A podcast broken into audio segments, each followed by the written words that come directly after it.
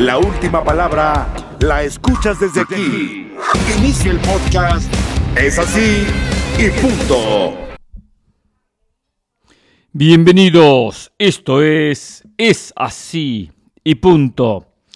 ¿Qué tal? ¿Cómo están ustedes? Un saludo. Yo soy Hernán Pereira y aquí estamos este domingo 4 de diciembre originando esta nueva emisión de Es así y punto. Domingo, ¿eh? Domingo 4 de diciembre. Pero bueno, un poco cansado, estoy un poco cansado el día de hoy. Dormí poco el día de ayer, me acosté tarde. El día que fue a Argentina me acuesto tarde. Uno se queda eufórico, se queda contento, se queda un poco alterado. Y bueno, y la verdad me costó dormirme.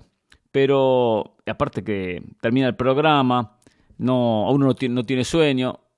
Nos reunimos en un café con alguno de los productores y nos acostamos a las 5 de la mañana. Claro, así es fácil.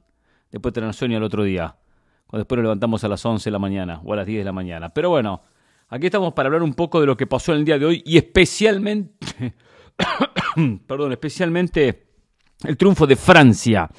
Acaba de ganar Francia 3 a 1 a Polonia. Francia se mete en los cuartos de final de la Copa del Mundo. Eh, un triunfo justo. Lo tuvo que trabajar, ¿eh? Me sorprendió Polonia. Polonia salió a buscar el partido Polonia no salió como lo había hecho, por ejemplo, contra México, como lo había hecho contra Argentina, a defenderse. Solo, solo a defenderse y atacar muy poco, algún, que otro contragolpe. Ahora trató de jugar más cerca de la portería de, de Lloris. Igualmente, la diferencia está en el frente del ataque. Cuando Francia tiene que defender, tiene categoría. En Condé, en Barán, en Hernández, eh, Upamecano. Y desde ahí eh, a Polonia le costó mucho dejar de cara al gol a Lewandowski, eh, dejar a los volantes ofensivos con opciones de gol. Había intención de ataque, había buena circulación de la pelota, pero no había profundidad. Y por eso Polonia iba chocando contra un equipo francés bien parado, bien parado, bien sólido, que cuando podía también atacaba. Y sobre el final, un ataque, una buena habilitación de Mbappé, sin dudas, hoy hay que ponerlo a Mbappé como la figura de la Copa del Mundo porque es goleador del Mundial, pero aparte, cuando tiene que habilitar, tiene una, calidad estupenda. Le mete un pase fenomenal a Giroud y Giroud con remate cruzado consigue la apertura. Siempre decimos que importante irse al descanso con la ventaja. Minuto 44, cuando para Polonia era, era muy positivo irse al descanso con el 0 a 0.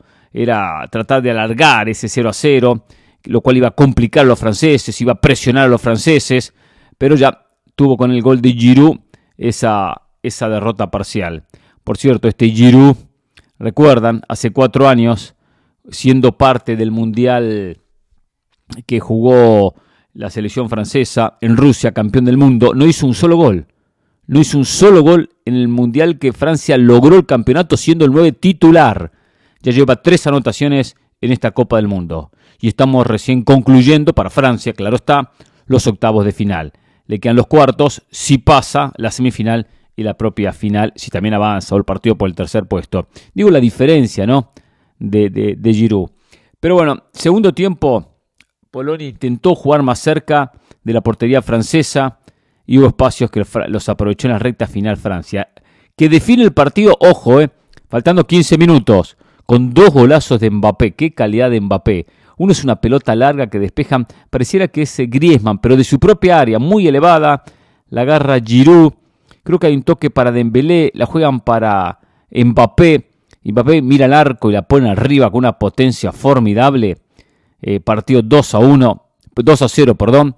Luego a los pocos minutos, cerca del 90, el tercero 3 a 0, contundente, gran triunfo de Francia. Después llegó el descuento, el penal, la ejecución de Lewandowski. Hugo Lloris que se adelantó, se ejecutó de nuevo, pero bueno, nada cambió. Nada cambió, simplemente un gol más para Lewandowski y ya estaba consumado eh, la clasificación de Francia entre los ocho mejores del mundo. Segundo gol de Lewandowski, se va con dos goles, uno de penal y, y erró aquel penal que todos recordamos contra eh, Memo Ochoa en el partido contra la selección mexicana. Francia demuestra que está más fuerte que nunca. Eh, cuando comenzaba el Mundial, siempre puse a Francia como el candidato. Ponía a Brasil detrás de Francia. Hoy me mantengo, nada ha cambiado. La verdad que nada ha cambiado ha quedado Alemania fuera, que uno la tenía en ese grupo de selecciones candidatas. Argentina la sigo colocando detrás de las mencionadas, detrás de Francia, detrás de Brasil. Eh, Inglaterra también, la acerco, posiblemente Inglaterra. Eh, todavía no empezó el partido, por lo menos desde que estoy grabando contra Senegal. Voy a grabar un tercer segmento una vez que termine Inglaterra-Senegal y posiblemente tengamos un Inglaterra-Francia en la próxima instancia. Habrá que ver si le termina alcanzando. España hay que ponerle ahí arriba también, no a la altura de Francia, pero muy, muy cercano. Ahora, lo cierto es que Francia, como campeón del mundo, pisa muy fuerte. Eh, tengo que hacer un repaso rápido de la historia de los mundiales, pero no es fácil repetir un campeonato del mundo. Y no es fácil que un campeón del mundo se mantenga tan fuerte al mundial siguiente. Y Francia hasta pareciera más fuerte que el mundial anterior, que eso no dice que lo va a ganar. Porque el camino de Francia igualmente puede ser complicado. Contra Inglaterra en cuartos, si es que Inglaterra avanza, claro está. Y después en una semifinal, donde le puede tocar España, le puede tocar Portugal, no va a ser ningún trámite. Y después tendrá que enfrentar una hipotética final, si es que llega a Francia, a Brasil, a Argentina, eh, y, ningún partido va a ser fácil para los franceses. Es un camino duro, complicado, como el de la mayoría de las elecciones a partir de cuarto de final. Es muy difícil encontrar en cuarto de final un rival cómodo, un rival accesible. Se vienen cuarto de final apasionantes, porque no solamente se va a dar el, el Argentina-Países Bajos, que va a ser un gran partido, lo que decíamos referencia de Francia, si juega contra Inglaterra, si Inglaterra termina avanzando. Se puede dar un Brasil contra Croacia, que va a ser un muy buen encuentro, el subcampeón del mundo. Y se puede dar un Portugal contra España también, otro partido muy interesante. Por lo tanto, estamos eh, en las puertas de unos cuartos de final con candidatos, con equipos protagonistas, con grandes figuras, donde de ahí en más el camino va a ser desgastante. Cuarto de final, semifinal y final. Para fortuna de los, de los equipos, de la mayoría de los equipos, Francia ya está clasificado, juega el sábado 10 de diciembre, jugó hoy domingo, tiene casi una semana. Lo propio con Países Bajos y lo propio con Argentina. También Inglaterra o Senegal el que avance. Digo esto porque ahora se habían jugado cuatro partidos en 12 días. Cuatro en 12, muy apretado el Mundial hasta ahora. Y ahora hay un alivio, hay una, una pausa más prolongada, más larga, y esto le va a dar respiro a muchos equipos para que físicamente tomen aire, se recuperen, recuperen algún futbolista y lleguen bien a esta instancia decisiva. Que los pequeños detalles van a inclinar la balanza, ¿eh? los pequeños detalles. Primero habrá que ver si eh, Brasil convierte en trámite su partido contra Corea del Sur, si eh, lo propio hace España contra Marruecos, y si Portugal, que va a sufrir, va a sufrir, si consigue contra Suiza también superarlo con, con amplitud y por lo menos pasar de ronda. Portugal es favorito, pero de los rivales que han tenido cada uno de los equipos en estos octavos de final, y me refiero a los candidatos, a los candidatos, Países Bajos con Estados Unidos, Argentina contra Australia, Croacia contra Japón, uno de los más complicados, sin dudas, es la selección de Suiza, que tiene con qué para eliminar a los lusitanos, para eliminar al conjunto de Cristiano. Lo veo a Portugal como favorito, que tiene muy buen plantel, tiene que mejorar en lo colectivo.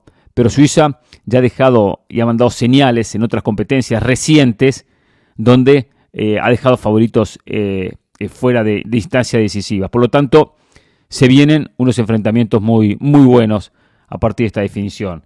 Fíjense, por ejemplo, en la última, en la última Eurocopa, Suiza elimina a Francia y después juega contra España y empatan y van a penales.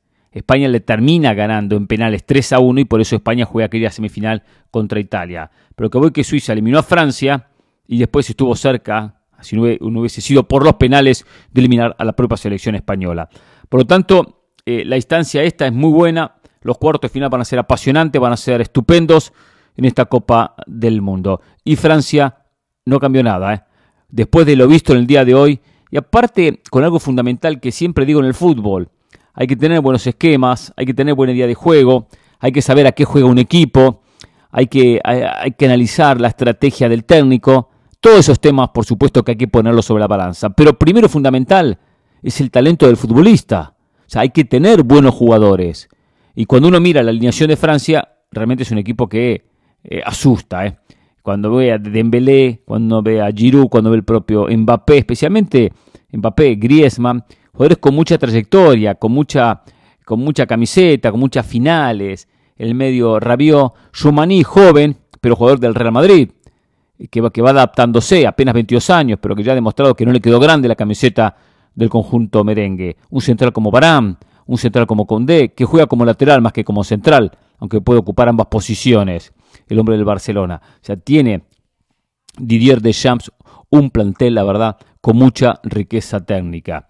Y hoy, por ejemplo, uno veía que estaba Pavar en el banco de suplentes, eh, el caso de Fofana en el banco de suplentes, Camavinga como suplente, Coman, Kingsley Coman como suplente, Turán que después entró. O sea, cuenta, eh, pese a que tiene jugadores lesionados, porque se han lesionado algunos, como Kanté, como Pogba, cuenta con un plantel espectacular. Una muy buena idea de juego, un plantel con mucho talento. Francia dio un paso, está entre los ocho mejores del mundo y sigue siendo tan fuerte candidato como cuando comenzaba esta Copa del Mundo.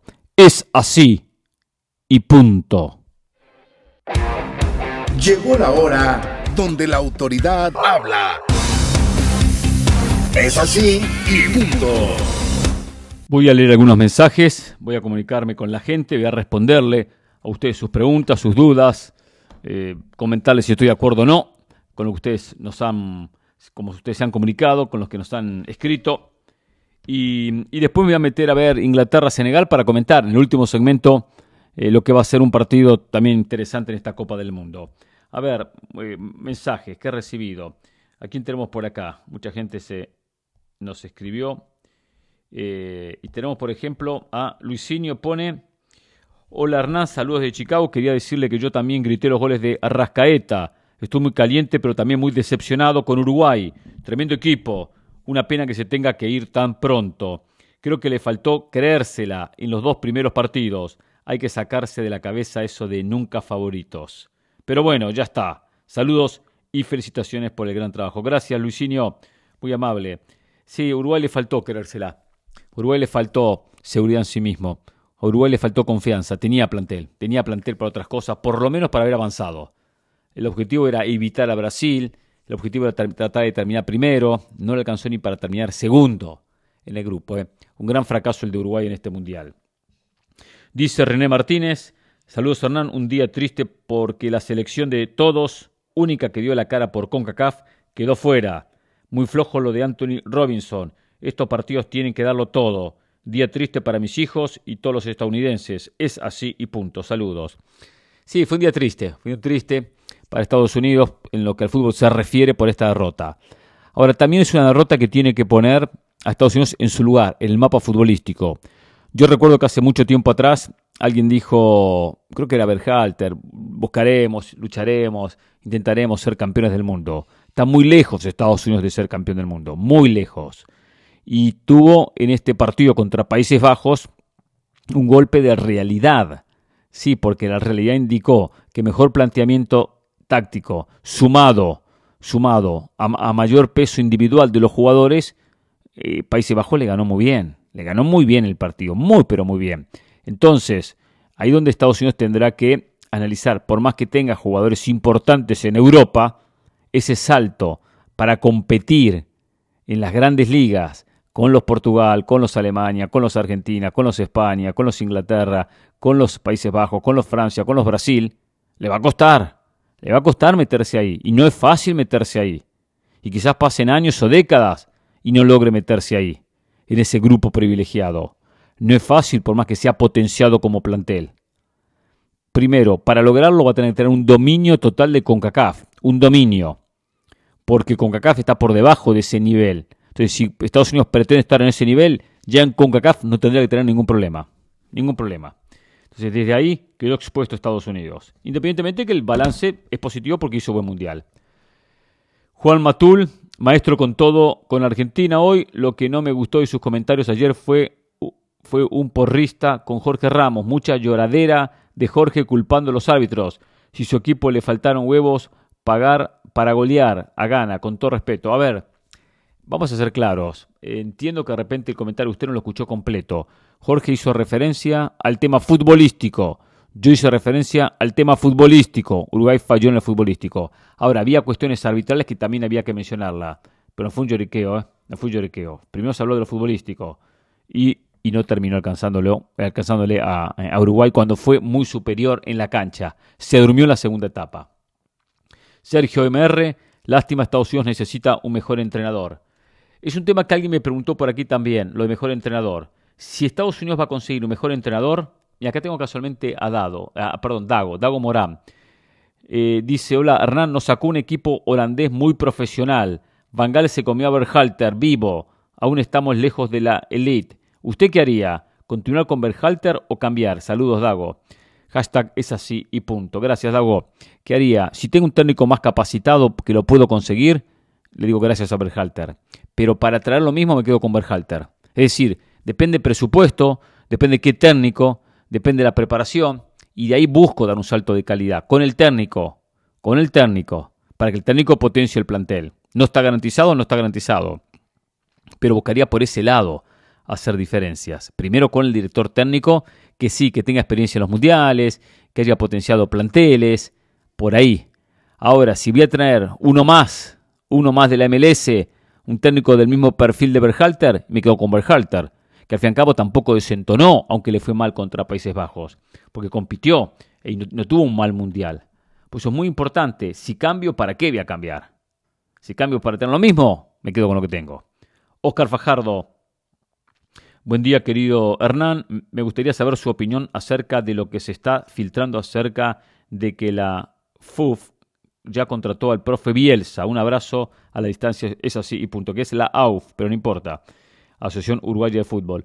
Oscar, eh, primero, eh, esto es un... Eh, Bielsa está viviendo Montevideo, está viviendo en Uruguay. Y no, y tengo entendido que no ha habido ningún contacto, que esto fue venta de humo, que no ha habido nada. Uruguay tiene que ir por Guillermo Almada, tiene que buscar a Guillermo Almada como técnico. Es un muy buen técnico, lo conoce muy bien en la Liga MX, los mexicanos que nos escuchan, y por ahí tiene que apostar el propio fútbol uruguayo, por Guillermo Almada que aparte le encantaría dirigir la selección, no tengo dudas, no tengo dudas, y darle un volumen de juego que Uruguay no tiene, dárselo. Había que buscar al propio Almada. Eh, lo de Bielsa es una posibilidad, seguramente también le potenciaría el plantel, le cambiaría la mentalidad, Uruguay jugaría otra cosa, sin dudas, jugaría otra cosa, pero apostaría más a un técnico uruguayo en primera instancia, y especialmente el mencionado. Lo, el contacto, estoy seguro que no se hizo. Porque si alguien contactó a Bielsa conociendo a Bielsa, lo primero que hace Bielsa es, Uruguay tiene técnico, está en un mundial.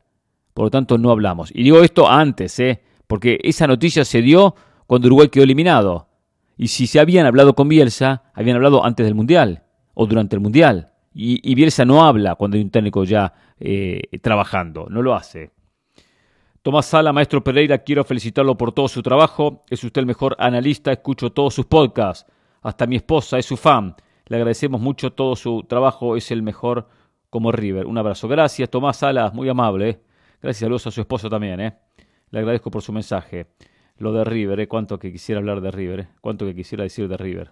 Cuántas cosas buenas. Digo por lo que veo en el Mundial y de Argentina. Dice Tony, triste por Estados Unidos. Creo que Holanda la camiseteó, como se dice.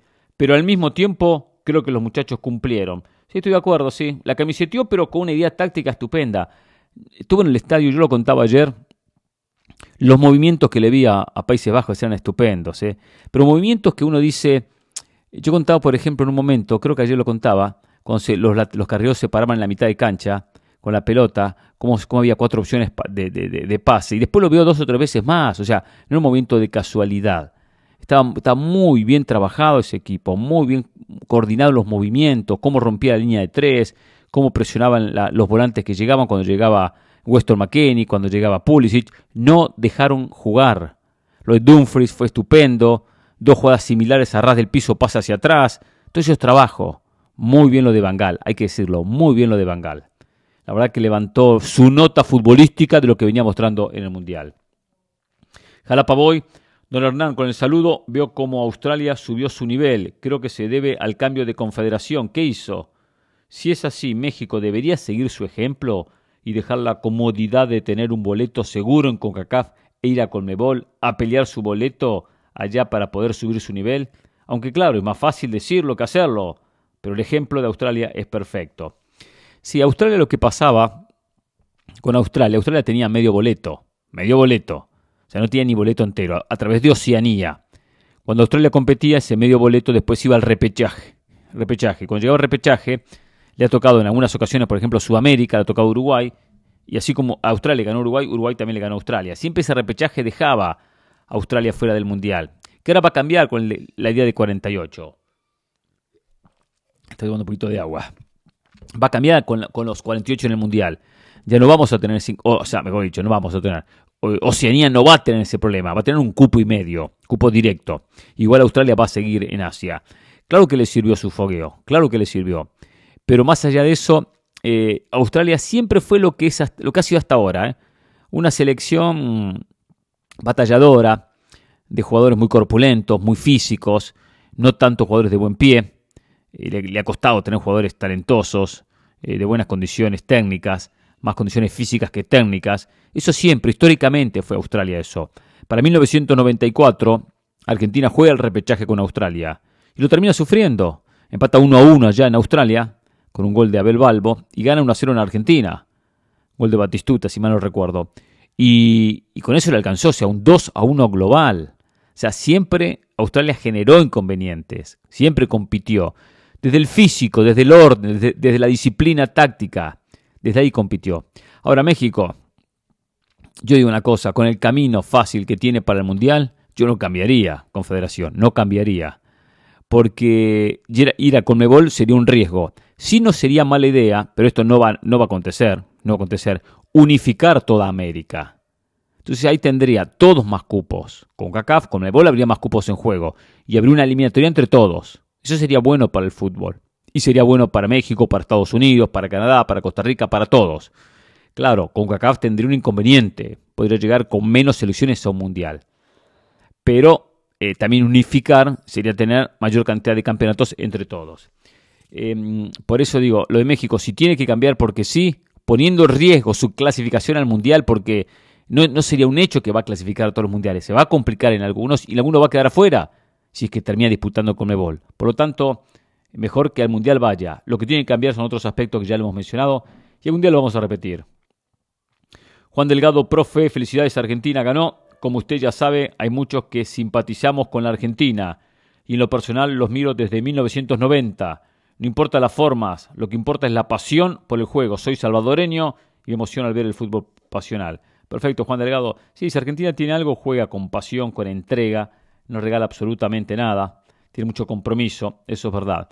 Yo le digo una cosa, le quiere ir a Argentina, está bien, le puede ir a Argentina, pero no le deje de ir a El Salvador, no le deje de ir a su selección. Ignacio Colucci Maestro, el día de hoy escuché a la banda y al señor Jorge Ramos quejándose del VAR en contra de Uruguay. Y cuando Valverde le festejó al árbitro el penal atajado no dijo nada. ¿Eso es expulsión o qué opina usted? Sí, era expulsión mínimo amarilla. ¿eh? Amarilla era para Valverde. Estoy totalmente de acuerdo. César de la O. Hola Hernán, ¿cómo va todo? Una cosa que no recuerdo que hayas dicho en tus programas de esa sí y punto. Siento que el no haber alineado a Lisandro Martínez en el primer juego contra Arabia fue clave para que ellos le hayan anotado los dos goles. Siento que ha sido pieza clave para dar un balance a la defensa y hacer un buen complemento con Otamendi. ¿Podrías darme tu opinión de vista al respecto? Saludos, excelente programa, una persona muy objetiva, te sigo desde la radio y desde que descubrí tu programa. Escucho primero tu podcast antes que la banda. Lo siento por el párrafo, pero es mi primera vez escribiendo, quería plantear bien la idea. Perfecto, César. Le agradezco por su mensaje, gracias. Sí, lo de Lisandro Martínez fue muy bueno en el Mundial, a mí me gustó lo de Lisandro. Lisandro tuvo un problema en los últimos partidos, no es un futbolista alto, no es un central alto. Y justo a Argentina le toca jugar contra Australia y contra Polonia, dos, dos equipos con jugadores muy altos. Por eso la presencia de Otamendi, que ha jugado muy bien Otamendi, ¿eh? muy bien Otamendi, y del Cuti Romero. Esa es la apuesta del propio Scaloni, tomando en cuenta el inconveniente de equipos que ponen dos, tres jugadores eh, en punta, eh, Lewandowski y los volantes que llegan, eh, lo mismo hacia Australia, y después centro a la olla, así juega, muy simple. sea, hay que tener altura, hay que tener buenos cabeceadores, especialmente en la saga central. Y desde ahí es que Lisandro ha perdido espacio. Pero que han dado muy bien, no tengo ninguna duda, han dado muy pero muy bien. Por eso lo puso autoridad para cerrar el partido.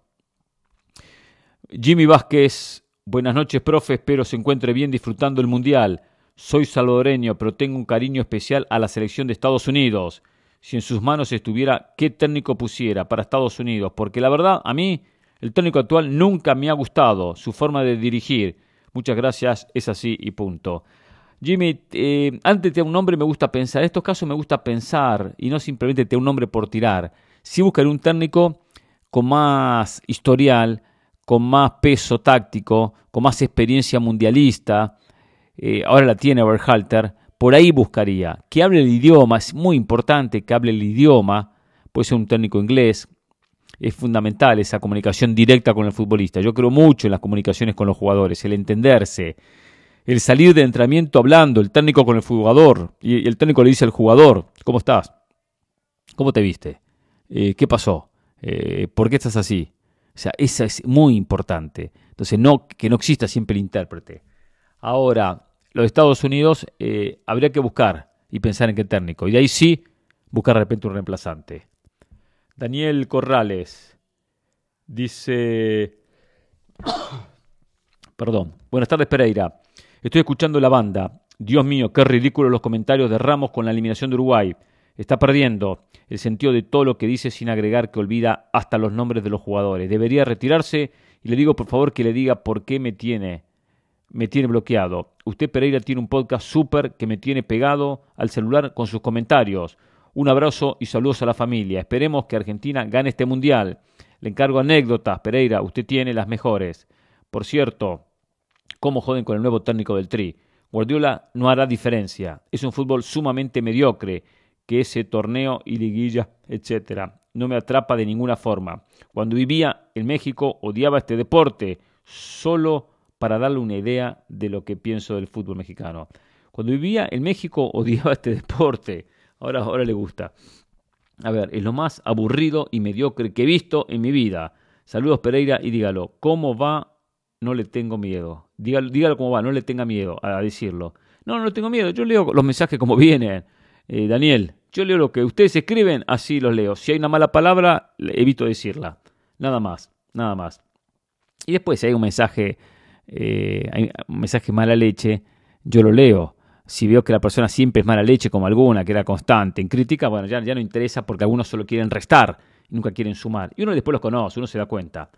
A ver, me llama la atención que usted es un hombre de fútbol y habla tan mal de lo que es México. Tan malo no, no es lo de México.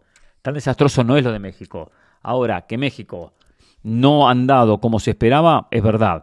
Que México no ha podido dar pasos hacia adelante en su crecimiento, es verdad. Que México maneja el fútbol de manera incorrecta por culpa de los dirigentes, eso, eso es verdad. Ahora, también tiene cosas buenas. México tiene una liga muy competitiva. En América es muy competitiva. Tiene jugadores de nivel de lo que es América, porque hay jugadores de selección colombiana, ecuatoriana, hasta alguno uruguayo, por lo menos cerca de estar en la selección uruguaya, terminan yendo a, eh, México. hay cosas interesantes. Eh, pero bueno, lo de Jorge y Uruguay tendría que contestarlo Jorge en, el programa. Y bueno, le debo algunas anécdotas. Después le voy a contar alguna cuando, cuando estemos ya en la recta final eh, de Es así y punto, especialmente en los últimos programas del año. Ángel Mejía, se me hace que usted es la sal, Pereira, ja, saludos, me escribe, yo mandé una foto del partido, que mi hija me saca alguna foto, a veces y publica de Estados Unidos, Países Bajos. No, yo no soy sal de nada. Le digo una cosa y yo les contesté. Yo estuve en el partido Estados Unidos-Irán y Estados Unidos ganó. Estuve en el partido Estados Unidos contra País de Gales y Estados Unidos jugó mejor, no lo ganó, pero estuvo jugando mejor que País de Gales. El partido contra Inglaterra tampoco perdió. O sea, la primera derrota de Estados Unidos es contra Países Bajos. Ya la culpa es mía. No venga así cualquier pavada. No cualquier pavada. Eh, y he visto triunfos y derrotas de, todos, de todos, absolutamente de todos. Em, Carlos Iván Guerrero. Saludos Hernán, no me pierdo su podcast diario, dos veces lo escucho, es así y punto. Gracias Carlos, eso suma, ¿eh? suma muchísimo. ¿eh? Gracias, también lo puede escuchar y bajar el volumen, ¿no? Y recuerde que hoy, domingo, yo quiero que la gente el domingo también lo escuche, porque ustedes me hacen trabajar el domingo, lo hago con gusto, es el mundial. ¿Quieren que trabaje el sábado? Trabajo el sábado, no hay problema, es el mundial. Perfecto, bienvenido, hago el podcast. Pero que haya apoyo, que la gente esté ahí, que lo escuchen el fin de semana, porque los números que me dieron la semana pasada, el sábado y el domingo, habían bajado. Y entiendo, la gente ya no trabaja, veces se dedica a otras cosas. Que lo escuche el lunes, no me importa, pero que lo escuche. Juan Castellanos. Arrana, me gustaría oír su comentario sobre el técnico de Estados Unidos. Me parece que cometió errores caros. Salió con todo a presionar a Holanda en vez de esperarlos. Hasta que vino el primer contragolpe de Holanda y gol a los 11 minutos. Segundo error. Durante el primer tiempo vi varias veces el hueco que dejaba Estados Unidos cerca al punto penal por donde llegó el primer gol, antes del segundo gol. Ya Holanda había intentado otra vez explotar ese hueco. Y llegó el segundo gol por el mismo hueco que dejaron cerca al punto penal. Básicamente, Estados Unidos le regaló dos goles de penal al rival. Tercer error, saca a McKenney y a Serginho Des, los mejores hasta ese momento. Con McKenney eh, fuera, se perdió el balance del medio campo y Holanda ya no tenía que contraatacar. Pues de ahí en adelante Holanda ya tuvo el control cómodo del partido. Creo que para el 2026 Estados Unidos debe invertir en un mejor técnico, preferiblemente un extranjero. Lo bueno es que en Estados Unidos no hay problema si viene un extranjero, no hay problema. Sí tiene que ser extranjero. No veo técnicos estadounidenses, sacando algún que otro caso, capacitados para poder dirigir la selección, ¿eh? contados con los dedos de una mano, ¿eh? superiores a Berhalter, y, y me quedo corto. ¿eh? Eh, a ver, lo de partido con Países Bajos, sí, lo que usted dice es verdad. Eso es un movimiento de los delanteros. Los delanteros atacan el arco sin pelota, se llevan las marcas y generan el espacio detrás. Cuando un jugador desborda, como Dumfries, que desborda muy bien por derecha, cuando desborda, los delanteros hacen el movimiento para buscar el pase. Los defensores lo siguen. Al seguirlo, arrastran las marcas, arrastran las marcas hacia, hacia, hacia los palos, hacia el arco, y aparece alguien de atrás. Y aparece alguien desmarcado de atrás. Es muy típica en el fútbol. Eso es producto de trabajo. Por lo tanto, uno aplaude el trabajo. Holanda le dijo, Países Bajos le dijo, yo no te ataco, maneja la pelota, tranquilo, yo sé a qué va a, qué va a jugar. Porque Estados Unidos los tres partidos había jugado lo mismo. Yo valoro cuando se juega lo mismo y se tiene una identidad futbolística, pues la tiene Guardiola con el City, pero sí agregarle un aspecto táctico, siempre importante, hay que agregárselo. Eh, juego lo mismo porque tengo una identidad, porque sé lo que, lo, que, lo que tiene que hacer el equipo, porque me gusta proponer, me gusta tener la pelota, perfecto. Ahora, también tengo que poner la estrategia. No vamos a hacerlo al comienzo. No vamos a hacerlo por 20 minutos. Vamos a hacerlo de esta manera. Vamos a atacar más este sector. Tratar de que en la estrategia ahí se consiga hacer una diferencia. Le faltó estrategia a Estados Unidos. A Bangalé sobró. A sobró. Lo de Weston McKenney, mi argumento está basado en que físicamente no está bien. Yo también no entendí ninguno de los cambios que el técnico hizo con Weston McKenney. Hubo un partido contra Irán que él se agarra el muslo y uno lo ve desgastado físicamente. Había tenido, un, creo que un golpe, un choque con un futbolista iraní. Y bueno, a los pocos minutos lo saca. Y siempre lo sacó muy temprano, no completó casi nunca el partido. Creo que de los cuatro partidos, creo que los cuatro fue reemplazado. Tendría que mirar la estadística. Pero voy que ese era el diferente en el medio. Siempre fue el diferente en el medio. Siempre. Siempre. Fue un jugador que, que, marcó la pauta. Que aparte tiene una gran coordinación con Adams, eh, con Musa. Eh, y si hay un pase profundo, si hay una buena recuperación, si hay un manejo de pelota, está ahí Weston McKenney. Ahora, cuando físicamente no rinde, bueno, buscan variantes. Aronson no me convenció nunca cuando entró como solución en Estados Unidos. Y creo que aparte del aspecto táctico, que uno tiene que mencionarlo en este sentido, el planteamiento de Bangal, un viejo lobo de mar con mucha experiencia, con mucho colmillo, eh, experto en estos aspectos, Aparte de este tema, creo que hay que mencionar la categoría del jugador estadounidense. Hoy tiene una categoría superior, porque hoy logra tener a un eh, Christian Pulisic en un Chelsea o a un eh, Serginho Dess en el Milan, bueno, o, los diferentes jugadores que están, eh, que están en Europa. El caso de Weston McKinney en la Juve, pero tiene que ser mayor el número de jugadores en equipos top y tiene que ser más importante, es decir, el futbolista igual tiene que crecer como tal y tienen todavía para crecer, tienen que crecer como jugadores, tienen que fortalecerse más, tienen que estar mucho más cerca de la elite del fútbol, porque independientemente del planteamiento que fue muy bueno de Países Bajos, también quedó expuesto. El jugador quedó expuesto, nunca tuvo respuestas tácticas, siempre era marcado y nunca encontró el camino, nunca supo cómo desequilibrar por sí solo. Entonces, un buen planteamiento y un mal rendimiento individual porque a veces el futbolista en lo individual puede romper cualquier esquema. Puede romper cualquier esquema. Y no apareció el futbolista estadounidense. Está bien, competía con otra categoría. Yo por eso en un momento en Twitter puse eh, algo así como Estados Unidos compitió con, con otra liga, o le quedó grande la, liga A, o compitió con un equipo de, otra liga. Estaba en otra liga, Países Bajos, estaba en otra liga. Entonces, el jugador y el esquema. Y eso tiene que abrir los ojos de los directivos para seguir trabajando, para seguir mejorando.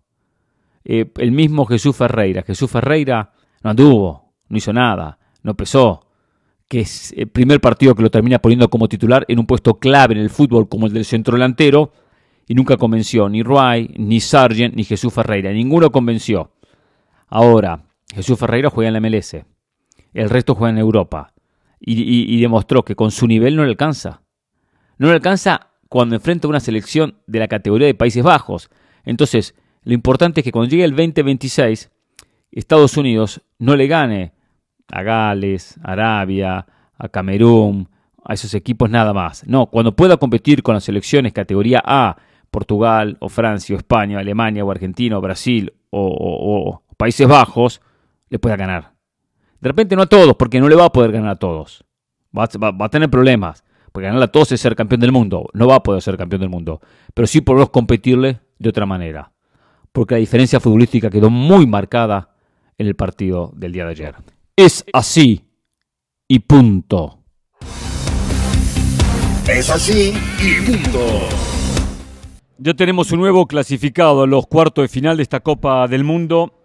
Ganó la selección de Inglaterra, derrotó a Senegal tres goles contra cero y se metió en la instancia siguiente, entre las ocho mejores selecciones del mundo. Por ahora, sin sorpresas. ¿eh? Está Inglaterra, está Francia, está Argentina, está Países Bajos, cuatro favoritos.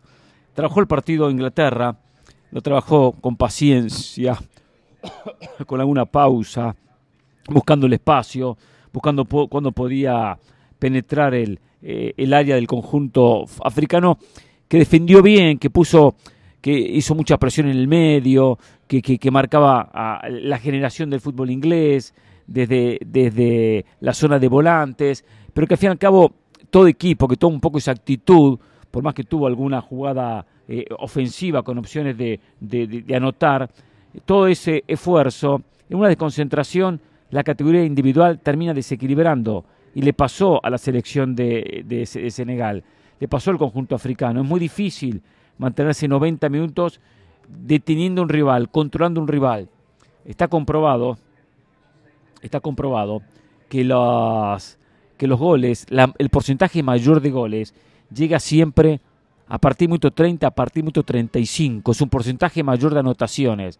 Casualmente decía en la banda, el gol de Inglaterra llega al minuto 38, el gol de Henderson. El gol de Francia llega al minuto 44. El gol de Argentina llega también minuto 35 contra Australia, digo, ¿no? Francia contra Polonia y el de Inglaterra contra eh, Senegal.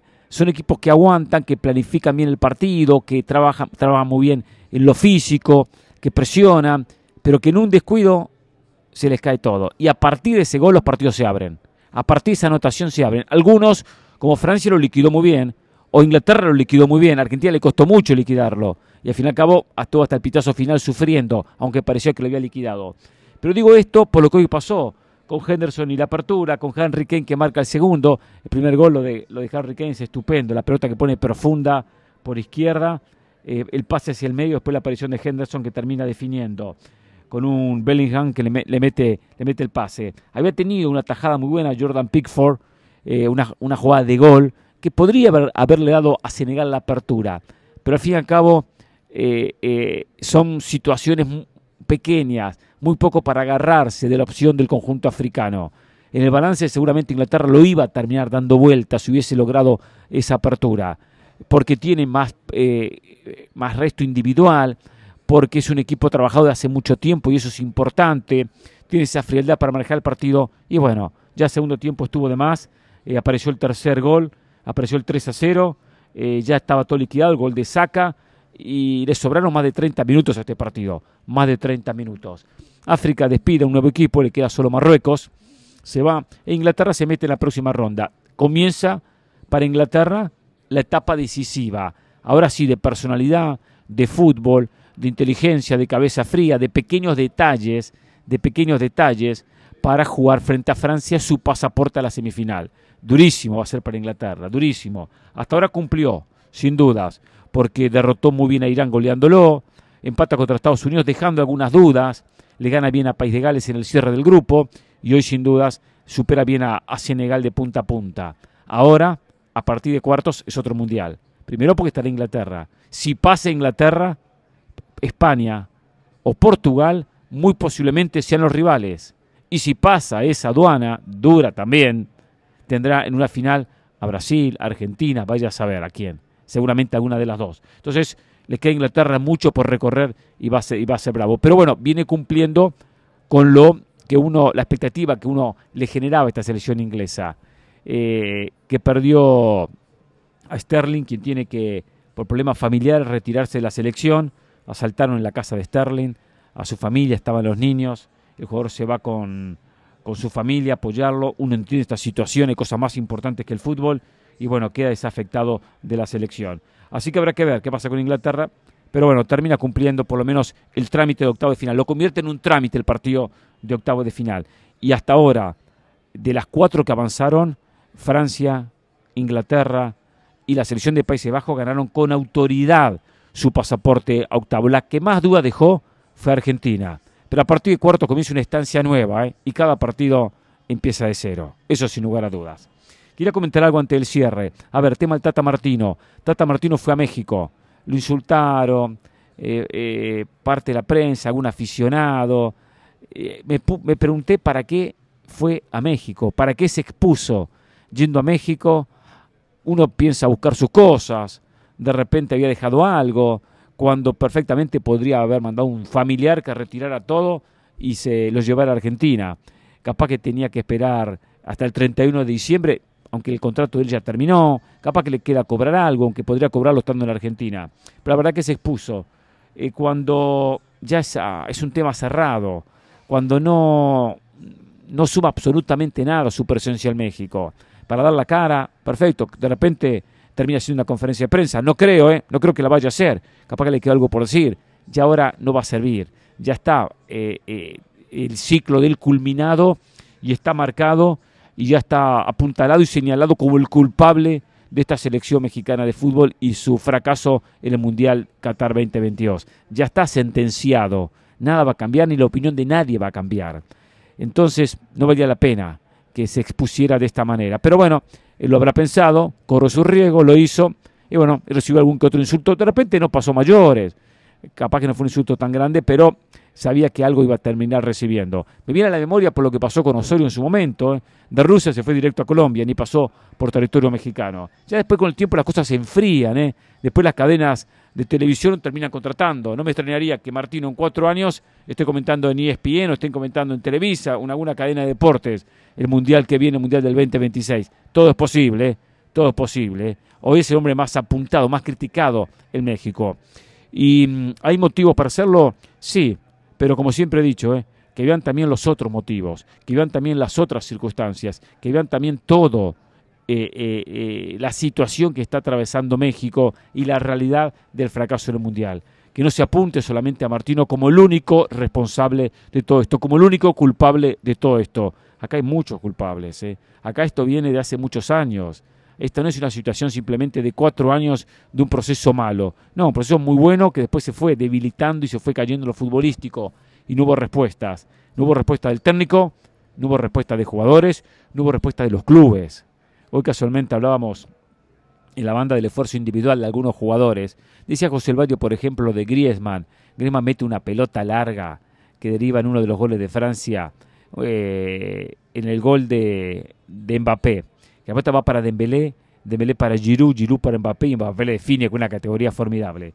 Y él hablaba del esfuerzo del propio Griezmann que Simeone le ha enseñado eh, el sacrificio, la marca, eh, bajar detrás de la línea la pelota para recuperar balones y ayudar.